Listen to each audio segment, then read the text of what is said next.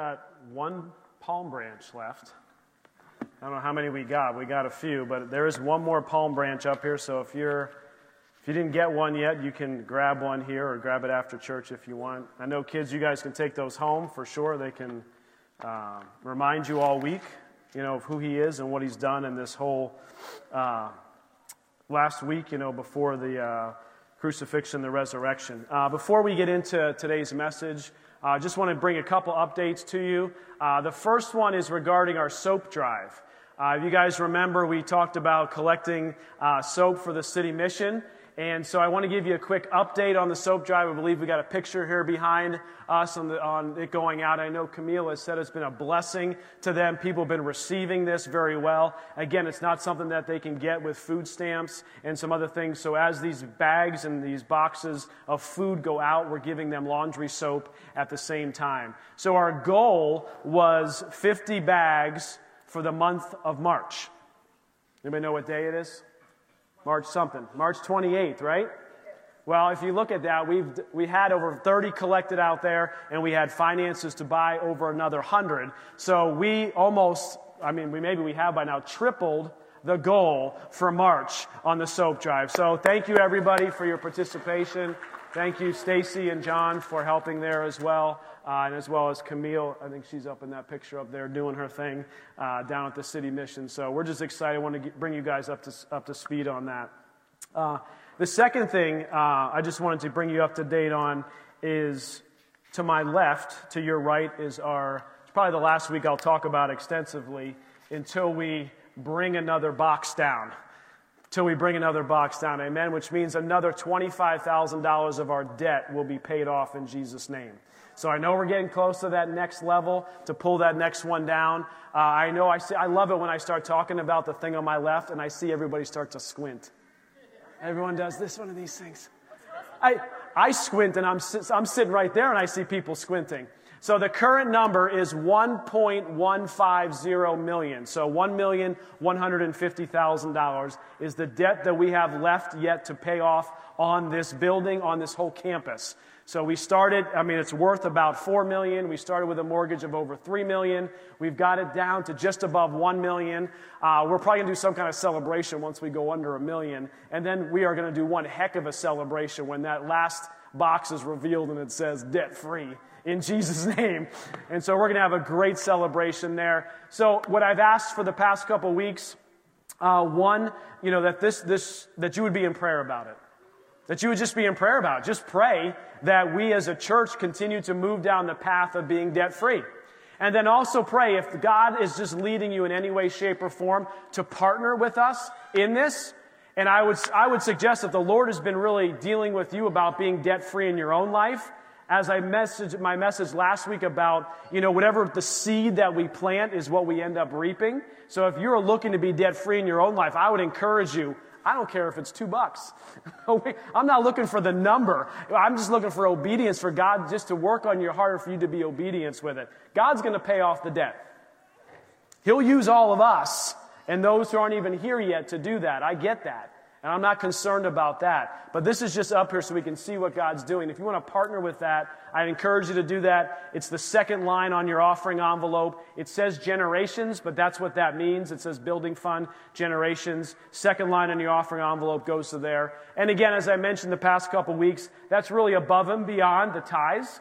So first line is your tithes and offering. And we had a great financial seminar yesterday. Uh, it was a blessing. Kingdom Financial came, if you remember last week. Uh, Pastor Micah Bowers came up. He's part of the Kingdom Financial team. And they did a wonderful job yesterday explaining stuff. And what he reminded me of, and all of those were there, is that it all belongs to God. Everything belongs to God. We are just a distribution center, and we are to be stewards of what God has entrusted us with. So it all belongs to Him anyway. So I'm not telling you how to do it. I'm just asking you to pray about this. But I do know that the Bible makes it very clear that it's all His. And He's asking us to give back to Him the first 10% as an act of obedience. And then He always challenges us, at least in my own life, to go above and beyond. Amen. So I want to pray uh, over this offering here this morning. And I also want to, uh, the person's not here, so I can say it. I won't give her name because she doesn't like to be called out. But at the end of service last week, this person had a kind of a prophetic vision during the service as I was talking about the debt reduction. And here's what it says It says, I saw on the wall a million dollars, and I heard the Lord say, I will subtract a zero from it. Guys, let me put that in perspective. A zero coming off that number does not mean $10,000. Let me take you back to math. We're removing a decimal place. And in this case, the decimal place is the million number. Okay, so when he says, when, when we, the Lord is giving a vision of removing a zero, it means what once had seven zeros now has six zeros. Amen? And I'm believing that first number is still the one. So, I mean, we're talking from 1.1 million to only $100,000. And so that was exciting, but here's what's more exciting. Along with that, here's what she saw. She saw on the logo of the church the interstates of Route 79 and 90. And I saw prodigals walking on it towards the center of the cross. He is bringing the prodigals back into the fold. Amen? I mean, the first part was great. The second part is what it's all about. The first part's awesome, cool, we can clap and cheer. But the second part, God drawing back to Him those who are a part of His family. Amen. That's what's exciting. Let's pray. Heavenly Father, we thank you that we are truly just distribution centers of your resources that you've given us. Father, may we be faithful stewards of what you've given to us. Thank you for leading us and guiding us. And Lord, we put our trust in you with our finances. And so, Father, we also pray for this message on Palm Sunday that you would just open our eyes to see your goodness, your faithfulness, and how you want to work and operate in our life. In Jesus' name, amen. Amen. Okay, guys, I've got two testimonies I want to share this morning. How many love a good testimony? Only some of you. How many of you love a good testimony? Hallelujah. Have somebody wave a palm branch for a good testimony, okay? All right, this is, uh, we got this over the website. Uh, young lady named, uh, you know, someone named Jessica Rossi. Does anybody know Jessica Rossi? Oh, yeah, we know Jessica Rossi. She sent it in. I love it when she sends me these things uh, because she knows how much I love testimonies. Uh, she was in youth group with me when I was a youth pastor, and she'd be like, Pastor Jason, I've got to tell you something that happened this week. And then the next week, she would say, Pastor Jason, I've got to tell you something that happened this week. And I absolutely love it. She says this I'm a type 1 diabetic, and my hemoglobin, there's going to be a lot of medical terms, I'm probably going to skip those, which was, and she gives the whole thing, uh, which is linked to sugar. And all these things she talks about, spontaneous bond with hemoglobin, present these things, was 7.6, which she hadn't seen since she was diagnosed at the age of two and a half. 7.6 is a good number. It needs to go down. What the number was in the beginning was 12, which was really bad. But at 7.6, she's continuing to confess to get to the 6.5 that her doctor wants to see. I was also told these things with proteins and stuff that's coming out of her kidneys was now down to 69%, which used to be at 100%. So praise God for his healing power in her life. And here's another one. So he's not here today. I asked him if I could share it. I was going to have him share it, but he's not here today. Um, Charles Musella. Love this guy. Awesome man of the Lord. Evangelist at heart. Loves to share the gospel. But if you remember last week, somebody came up to me and said, I think somebody wants, I think God wants to do some healing on people's back. And that person mentioned that to me, and it just resonated with my spirit. And I called people up here for that last song. if you've got pain in your back in any way, shape, or form, I want you to come up here during that last song. Well, he came up. I saw him kneel right over there. And he said the moment he stood up after worshiping with that song, the pain was gone. Completely gone. And he said, that's really great news. But he said, I'm not going to tell anybody. So I want to make sure that it's gone in Jesus' name. And so he went all week, and as Brenda's wife as a witness, he went all week, and he didn't call me until yesterday. He said, Pastor Jason, the word that the Lord had, the healing he wanted to do last week, was for me. And I could have been for other people as well, but it was for him. And his back is completely and totally healed in Jesus' name. So, praise God. He is so good. I love testimonies. All right, open your books, open your Bibles.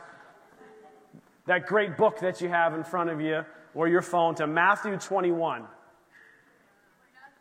Matthew 21. This is Palm Sunday. And I want to talk to you about a couple of things here this morning regarding Palm Sunday. And I want to read the story first. And then I'm going to take a break right in the middle of the story. I'm going to give some points about Palm Sunday that I think are important. What those palm leaves really mean. Why did Jesus come in on a donkey? We're going to talk about those things. And then we're going to pick back up after he came into Jerusalem and see what Jesus did next. How many of you know when, when someone knows that they're in their last week of their life, you kind of want to look real closely as to what they're doing and what they're saying. And I believe that as we begin this Palm Sunday, as we're, as we're moving towards Good Friday and Easter, I want us to look at what did Jesus do after entering Jerusalem. And so let's start in Matthew 21, verse 1. Now, when they drew near to Jerusalem and came to Bethphage at the Mount of Olives, then Jesus sent two disciples, saying to them, Go into the village opposite you, and immediately, I love this, immediately, Jesus knew what was going to happen. Immediately, you will find a donkey tied and a colt with her. Loose them and bring them to me. And if anyone says to you, as anyone says anything to you, you shall say, The Lord has need of them, and immediately he will send them. So, first, let's just stop for a minute. Like, I'm just like, wait a second. Jesus just was sending his disciples in to, like, you know, thieve up a donkey or, like, what's going on here? Right? As you read it, if you just read it all by itself in context, but what you have to know is God knew, Jesus knew exactly what was going to happen, how it was going to play out. He was doing nothing but asking for them to be obedient to his command. And knowing exactly what was going to happen, Jesus said, Go and get that. And he said, Immediately you'll find it. Immediately. And then in other gospels, I'm not going to read them, but it says, you know, somebody did ask them and they said, Hey, the Lord has need of this. And immediately they let them go to come back to where Jesus was. All this was done that it might be fulfilled, which was spoken by the prophet, saying this. We read this this morning. Tell the daughter of Zion, Behold, your king is coming, lowly and sitting on a donkey, a colt, the foal of a donkey. So the disciples went and did as Jesus commanded them. Can we stop there for a second? What did we say earlier? What did we say earlier? Whatever he says to go do, do it. Whatever he says to go do, do it. Whatever Jesus is speaking to you to go do, do it. It may not make sense to you. It probably didn't make any sense. Jesus is telling me to go and take, take, I, I don't understand. But what happens is they went and they command, whatever he commanded them, they went and did it. They brought the donkey and the colt, laid their clothes on them, and set him on them, and a great multitude spread their clothes on the road. Others cut down branches, these palm branches that we have, from the trees and spread them on the road. And the multitudes who went before and those who followed cried out, Hosanna. They're crying out, Hosanna to the Son of David. Blessed is he who comes in the name of the Lord. Hosanna in the highest. Verse 10 And when he had come into Jerusalem, all the city was moved. When Jesus shows up to your town, when Jesus shows up to your life, everything is moved. Guys, when you invite Jesus into your life, everything is moved. Everything begins to shake. Everything that we used to stand on says that this is what I'm standing on. This is what I believe. When Jesus begins to penetrate in there, you begin to see things in a totally different way. When he came into Jerusalem, all the city was moved, saying, Who is this? And so the multiple said, This is Jesus, the prophet from Nazareth of Galilee. So I want to paint a picture here just for a minute. Think about this. This entire city of Jerusalem, Jesus is riding down on a donkey. There's people laying their clothes down. There's palm branches coming down, and they're yelling out, Hosanna, Hosanna, save now, save now, save now, save now. And what we have to remember is the people, those same people who were saying save now, were this, many of those were the same people who ended up persecuting him and turning him in and having him crucified just five days later. And you're like, what? This big event, the circumstance, everyone's excited. You see, what happened is, is they had this expectation that was wrong. They had an expectation that was wrong. They expected Jesus to come in and be the conqueror and to blast everything up blow everything up and say, I'm the king now. I'm the new sheriff in town. All the government now is on my shoulders. And they're thinking of the, pro- the prophetic words that it wasn't quite the time for those things to be fulfilled yet. And they completely missed it. They completely missed it. But here's what's interesting. Here are five things about Palm Sunday, about what happened in the story we just read, that can remind us that Christ is king. Number one, God's word tells us the people cut down palm branches. We just read that. What do palm branches actually represent? They represent goodness and victory. Like they're getting fired up, like, woohoo! This is gonna be awesome! Victory, baby! Victory! Like you can imagine, like the energy and the excitement. People are getting fired up. This is gonna be awesome. And Christ is king. And he is coming to rule and to reign. But it wasn't in this part of the story. It's part of the story where he comes again, when he will rule and reign. This part of the story is where he had to be the sacrifice for our sins. And they missed, they didn't see that as it, would, as it was happening. Number two, Jesus chose to ride on a donkey. Why is this important? Because a donkey symbolized peace. So if they would have realized he was coming in on a donkey, he was actually peace. He wasn't coming in on a massive horse with a sword, right? I mean, this is what I think they were hoping for. That this is it, he's coming, it's time. But he actually rode on a donkey, which symbolized peace. So those who choose to ride on them showed a peaceful intention. And what Jesus was doing is reminding us that yes, he is the King of Kings, but he's also the Prince of Peace. Number three, the people shouted, Hosanna. Because even though their expectation was wrong, they knew in their hearts they needed a Savior. Save now. All of them shouting, Save now. They needed a Savior. Number four, the Bible says that Jesus wept for Jerusalem. He wept. We know that he's the King of kings and Lord of lords because of his heart of compassion. He wept because he knew that the same people who were cheering today would be the ones jeering tomorrow. And he wept. In the midst of the moment, he knew what was going to happen. His heart broke with the reality of how much they truly did need the Savior. And number five was Palm Sunday reminds us that the reign of Christ is far greater than any that the mind of man can conjure up. You see, they thought it was going to be one way, and it turned out to be a completely different way. And so here's what's interesting. I want to pick back up on the scripture that follows after this because here's the interesting thing. That everyone's excited. Here he comes. The king is coming. He's riding on this horse. Hosanna, save now, save now, save now. And look at the first thing that he goes and does after he comes in on the donkey. Are you ready for this? I don't know if you're really ready for this or not. Are you really ready for this? In Matthew 21, pick it back up. Then in verse 12, then Jesus went into the temple of God and drove out all those who bought and sold in the temple. And he overturned the tables. This is the infamous flipping the tables over story. This is Jesus literally going into the temple, beginning to flip the tables over. And the money changers and the seats of those who sold doves.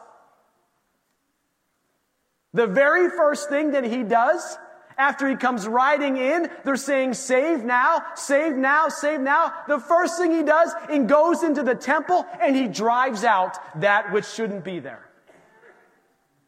Very first thing that he does.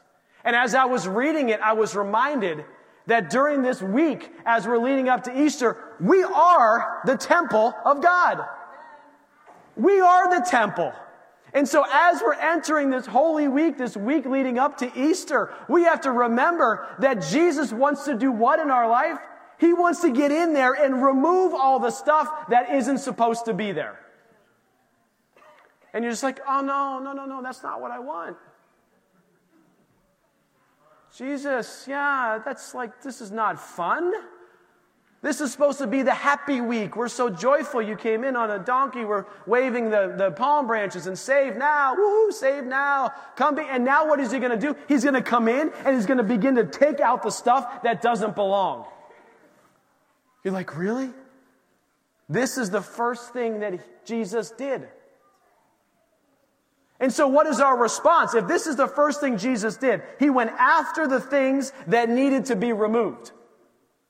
What is our response? Our response is to ask the Lord, what needs to be removed in my life? What is it in here? If this is the most important thing, it's the last week of his life. He wants to show us exactly what to do. He went into the temple. If we are now the temple, he is coming into us this week and we have to say, Lord, please remove. Are you willing to say it? Are you willing to pray it? Because if you pray it and you mean it, He's going to do it.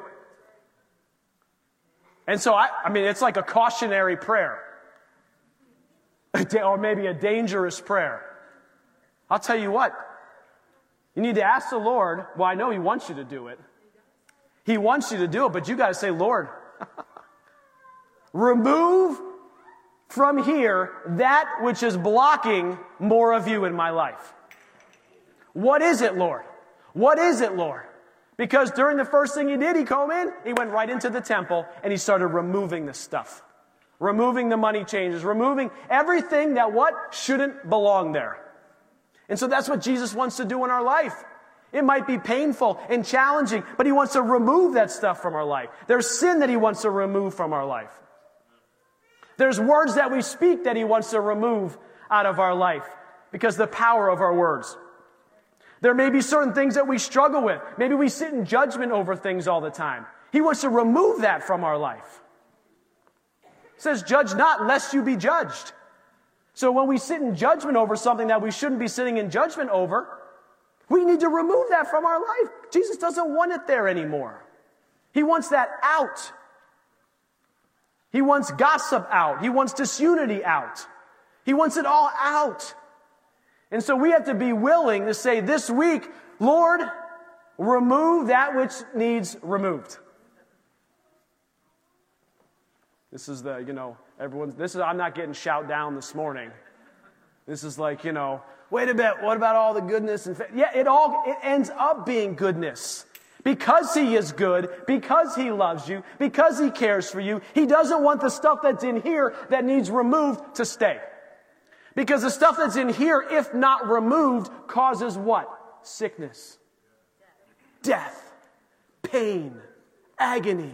It has to be removed. You know, there's studies that link the amount of bitterness someone shows in their life to cancer. There's like a direct line correlation. Now, I'm not saying everybody who has cancer has a problem with bitterness, but I'm saying what it is is it's, it's an understanding that there is a root of something on the inside that's being allowed to grow that we have to remove. And we have to let Jesus do the work to do it. Not in your own strength, not in your own, but, but you have to be willing to allow Him to come into the temple and to flip some tables. Are you willing this morning to let Jesus come in and flip some tables? And it's like, oh, well, Pastor Jason, that's a great message he gave on Sunday morning. about letting Jesus come in and flip the tables, but really, I don't want to actually execute on that all week. No, He wants that for you all week, not just Sunday morning. He wants to flip tables and remove the stuff. Get it out that doesn't belong there. You say, well, how am I going to do that? Verse 13. And he said to them, Jesus said to them, It is written, My house shall be called a house of prayer, but you have made it a den of thieves. So what do we do? We have to pray. We have to pray. If we're going to cleanse the temple, we're going to move it all out, then we have to put back in the temple only what He can put back in there. And we have to say, Lord, you do the work. And we have to pray. The Bible talks about when, when uh, the demon possessed guy, when, the, when the, uh, the demons left, it was swept clean. You have to fill it back up with something. We have to fill it back up with the Word of God. Fill it up and be baptized with the Holy Spirit. Fill back up the place that was all that stuff that got removed. Fill it up with Him. More of Him. We can do that through prayer. Jesus reminds us that His house is a house of prayer. So our response to that is it's really a call to prayer this week. Say, Lord, mold me, shape me, change me, help me. Be willing to allow Him to root out those things. Verse 14. Here's the hallelujah. Here's the praise. Here's I might get a couple amens. So if we are willing to follow this process that God has, that Jesus modeled on his last week on this earth, that he said, I'm coming into the temple, I'm blowing all this stuff out, I need you to pray because my house is called a house of prayer. What begins to happen? Look at the next verse. Then the blind and the lame came to him in the temple and he healed them. Then he healed them. You're like, whoa, whoa, whoa, whoa, whoa. What do you mean, then he healed them? Think about that. He came in, he removed everything from the temple that shouldn't be there.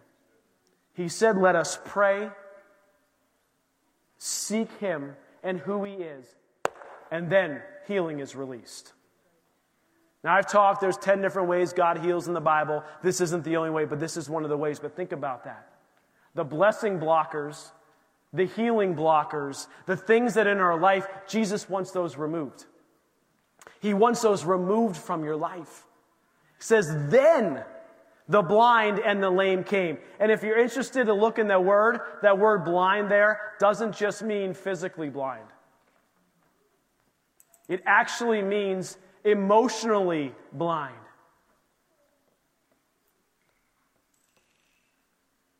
Psychologically blinded.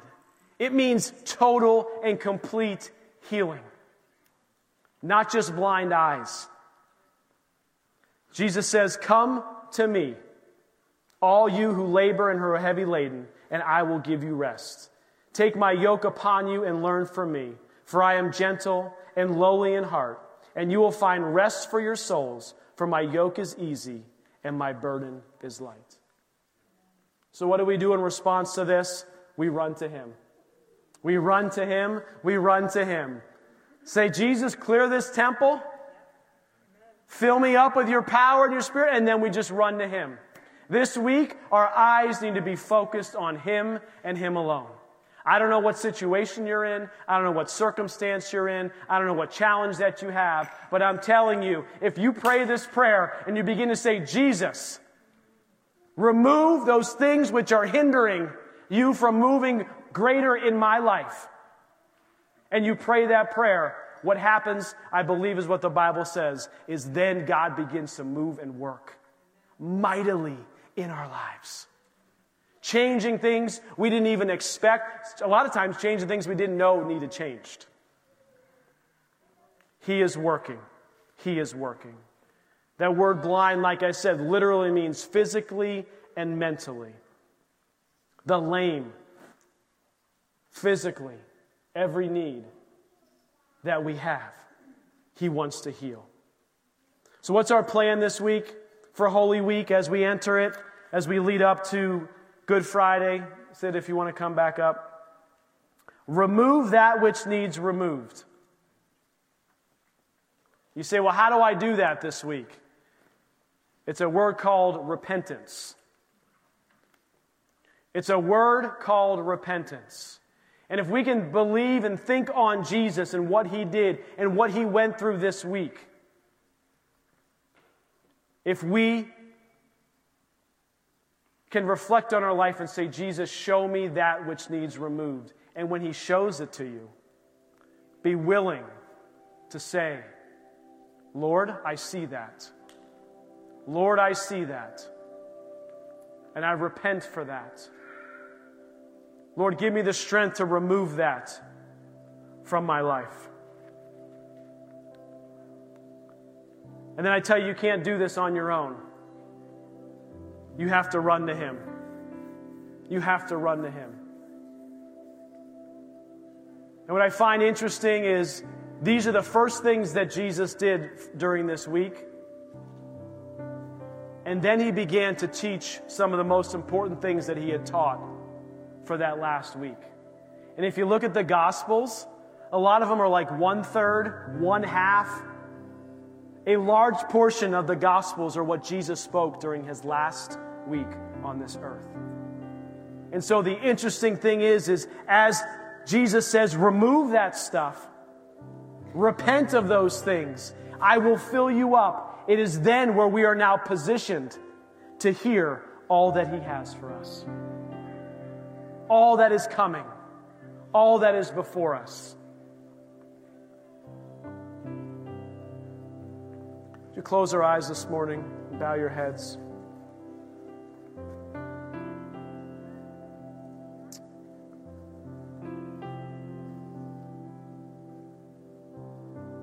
Thank you, Lord. Thank you, Lord. Jesus, we thank you for this week for what you've done, what you are going to do, what you really already have done, that we are just remembering this week. Jesus, we thank you for your sacrifice on the cross. Jesus, we thank you for clearing the temple.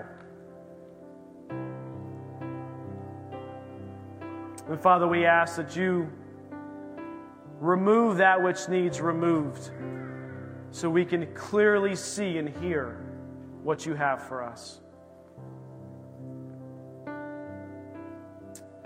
And Jesus, we run to you. Every day this week, our hearts, our eyes are focused on you and you alone.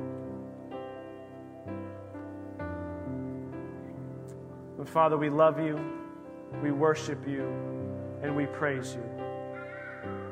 If you're here this morning, keep your eyes closed and head bowed. If you're here this morning, you've never made, never made Jesus Christ your Lord and Savior.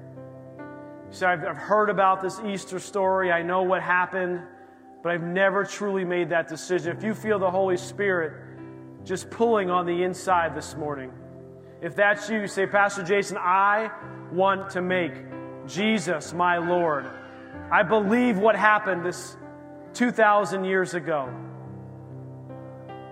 and I want to make him my Lord and Savior. If that's you this morning, just raise your hand up. Thank you. I see your hand. Thank you. Thank you, Father. Thank you, Father.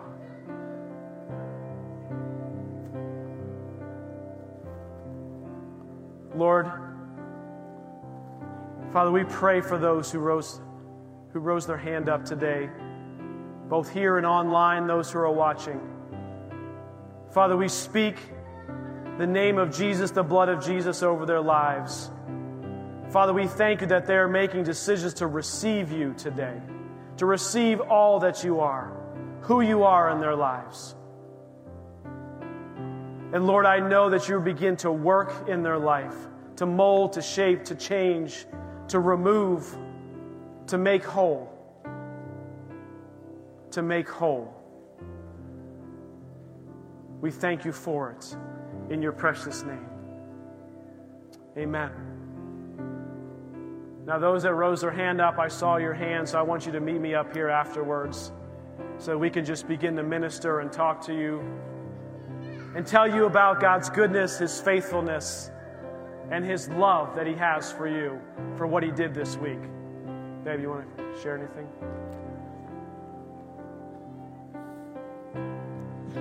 Such a good message. So, I love the Holy Spirit and how He ties things together because earlier He talked about how there's point A and point B. And when Jesus rode into Jerusalem on that donkey, those people were crying, Hosanna, and they had in mind what Jesus was going to do. But that's not at all what He did. And they wanted to be saved. And so He went to the temple and started flipping tables. That was the saving. Mm-hmm. You want to be saved? Get rid of this. Get rid of this but that made them hate him. So he was doing what they cried out for, right. but the process was not preferable to them. His methods were not preferable to them. And so they hated him. And they called for him to be crucified. As we walk with Jesus, we cry out to be crucified with him. And the process is not preferable but we trust in him. And if I asked how many people go to the doctor, and when you go there, they do things that are not comfortable. from the from the blood pressure cuff, which is actually not painful, but it's definitely not comfortable, to things that are just really painful. But there's a level of trust you have that that doctor is working for your good. There's pain in the process, and we trust that with doctors. But when it comes to Jesus, sometimes we're just like, what are you doing? Where are you? Like, where are you? He's working. He's working. But the process is, is never what we think it is. And I just love how that message just ties all of that together. And I love it says, and then they came. Then they came. You want to know why aren't the seats filled? We're in the process, baby, but I have every confidence that God is working. Amen. And they're coming. Amen. They're coming.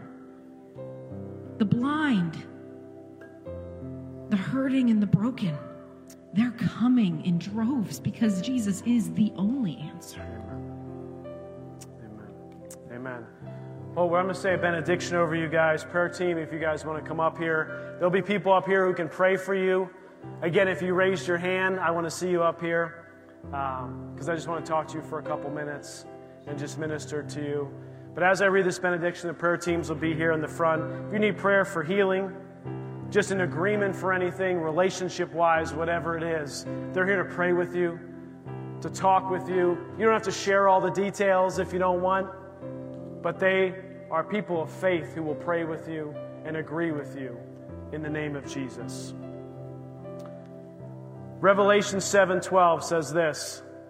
Amen. Blessing and glory and wisdom and thanksgiving and honor and power and might. Can I read it again?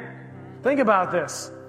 Blessing and glory and wisdom and thanksgiving and honor and power and might be to our God, our God, forever and ever. Amen, amen. and amen. You are dismissed. Happy Palm Sunday. Invite someone to Easter service next week. Same time, same place, 10 a.m. We'll see you then.